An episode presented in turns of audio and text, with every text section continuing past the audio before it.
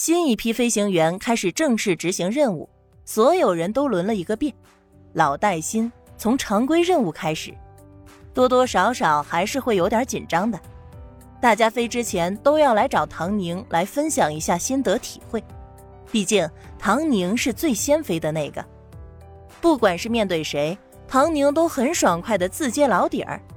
哎呀，你很好了，我一开始紧张的帽子都要扣歪了，谁都会紧张的，就按照平时的训练，没问题的。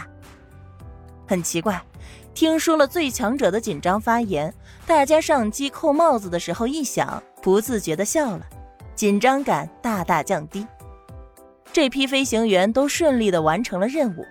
回头交流起来，大家才发现唐宁原来起到了不小的功劳。这也间接导致了以后的一个传统，在执行特殊任务的时候，都会来找唐宁分享一下他上机的糗事。此刻的唐宁还不知道，他是怎样一步步从技术标兵成为了飞行队伍中的吉祥物。发津贴喽！唐宁很高兴，他数了数到手的津贴和工资，正式执行任务之后提高了不少，成就感爆棚。上辈子他待在家里做家庭主妇二十年，从来都是伸手跟人要生活费，刚开始还好，到后来人家的脸色就越来越难看，他不甘心也晚了，因为他已经没有任何力量能把人家怎么样。我养你，是我在养你。这两句话从男人的嘴巴里说出来，语气天差地别，足以能够令唐宁的大脑在接下来的人生中保持清醒。自己才是最坚实的依靠，明明拥有完整的自己，为什么总要在别人身上寻求情感寄托呢？脑子不清楚，才会相信这全天下最没有成本的骗局。以后也不会了。别人并不了解唐宁的心理活动，只觉得他有点幼稚的可爱。唐宁，你至于这么开心吗？平时你的零花钱不比这点津贴高？嘿，这你就不懂了吧？自己亲手挣的，能一样吗？唐宁美滋滋的那张小脸上挂满了灿烂的笑容，还真是不懂。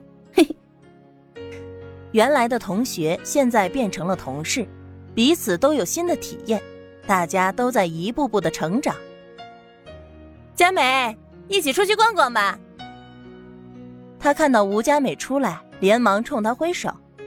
吴佳美也高兴，她目前能存下一点钱了，在街坊邻居那片也算是很争气的孩子了。这样，他的父母总归不会再说什么了吧？好啊。你不是想买那个花边镜子？走啊！为了感谢你从选拔开始就给我的帮助，我今天啊就买了送给你。什么花边镜子啊？唐宁在心里想了一下，这才想起来是这会儿百货商店里流行的一种镜子，还是上一次和吴佳美约好一起去，结果吴佳美临时家里有事儿没能出来，他就遇见了歹徒。还要多亏那个唐宁及时抓住于思年和傅小晴的马脚，力挽狂澜，给他奠定了很大的基础。好啊，那咱们去吧。两人手挽着手，坐着公交车到达百货公司。唐宁一看那镜子，完全不明白当初的自己为什么要喜欢，还那么贵。哎呀，这个花样不好看。唐宁装作不喜欢的样子，又问售货员。你们这儿就没别的花样了？没有，不想买就别看。售货员啪的一声把镜子收回去，冲着唐宁翻了个白眼儿：“切，走，不买了。”唐宁拉着吴佳美往外走，气呼呼的：“哼，就让他们骄傲自大吧。很快，私人个体户崛起，售货员这个黄金职业就要没有市场了。”就连老百货公司，如果不转型的话，也就只有倒闭的下场。唐宁想了一下时间，开口道：“哎，我记得港湾路不是开了一家新市场吗？咱们去那儿看看，说不定啊，还能买到便宜又好看的东西呢。”吴佳美倒是无所谓，我怎么没听过新市场？那还等什么？走吧！唐宁根据久远的记忆，顺着人流找到了新市场——港湾市场。市场刚刚开张，店铺也只有寥寥几家，还有将近一半的铺子没有租出去。唐宁知道，这里过不了多少年就会成为城内最早、最红火的市场，连续红火了好多年，直到拆迁。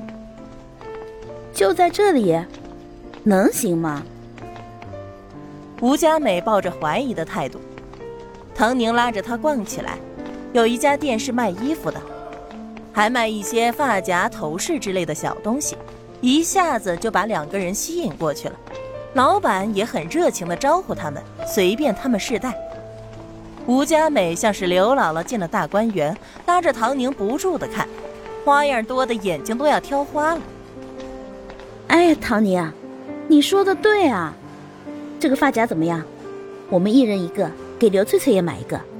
下次啊，带同学们过来逛，他们估计都不知道这个好地方呢。你说以后这百货公司还有生意吗？唐宁也选了些小东西。谁知道呢？现在是大家都不知道新市场，很多人啊都习惯了买东西去百货公司。吴佳美还真的思索了一下，要是等大家都知道了这么个地方，应该不会吧？百货公司可是国营呢，总不可能关门吧？那你想想啊，等到这些店铺都开起来。这里一大片全是各式各样卖东西的，老板说话又好听，大家花钱买东西还能讲价，还能享受到热情的服务，那谁还去百货公司啊？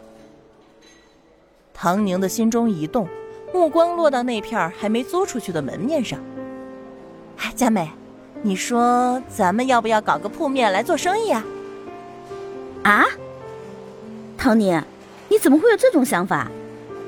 吴佳美吃惊的问：“你爸和你哥不会同意的吧？”其实说起来，做生意啊是赚钱的。要是只为了赚钱，那可以。但你不一样，你可是我们队的门面。哎，我就这么一说，现在我也没时间总出来忙嘛。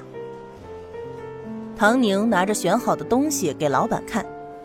老板，我们买的多，便宜点呗。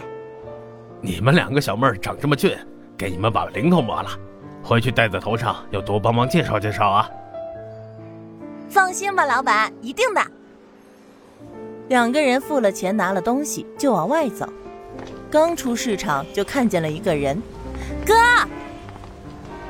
唐宁冲着路对面挥手，吴佳美也看见了，唐安的手里提着东西，正站在路的对面。看见他俩，他大踏步的往这边走来。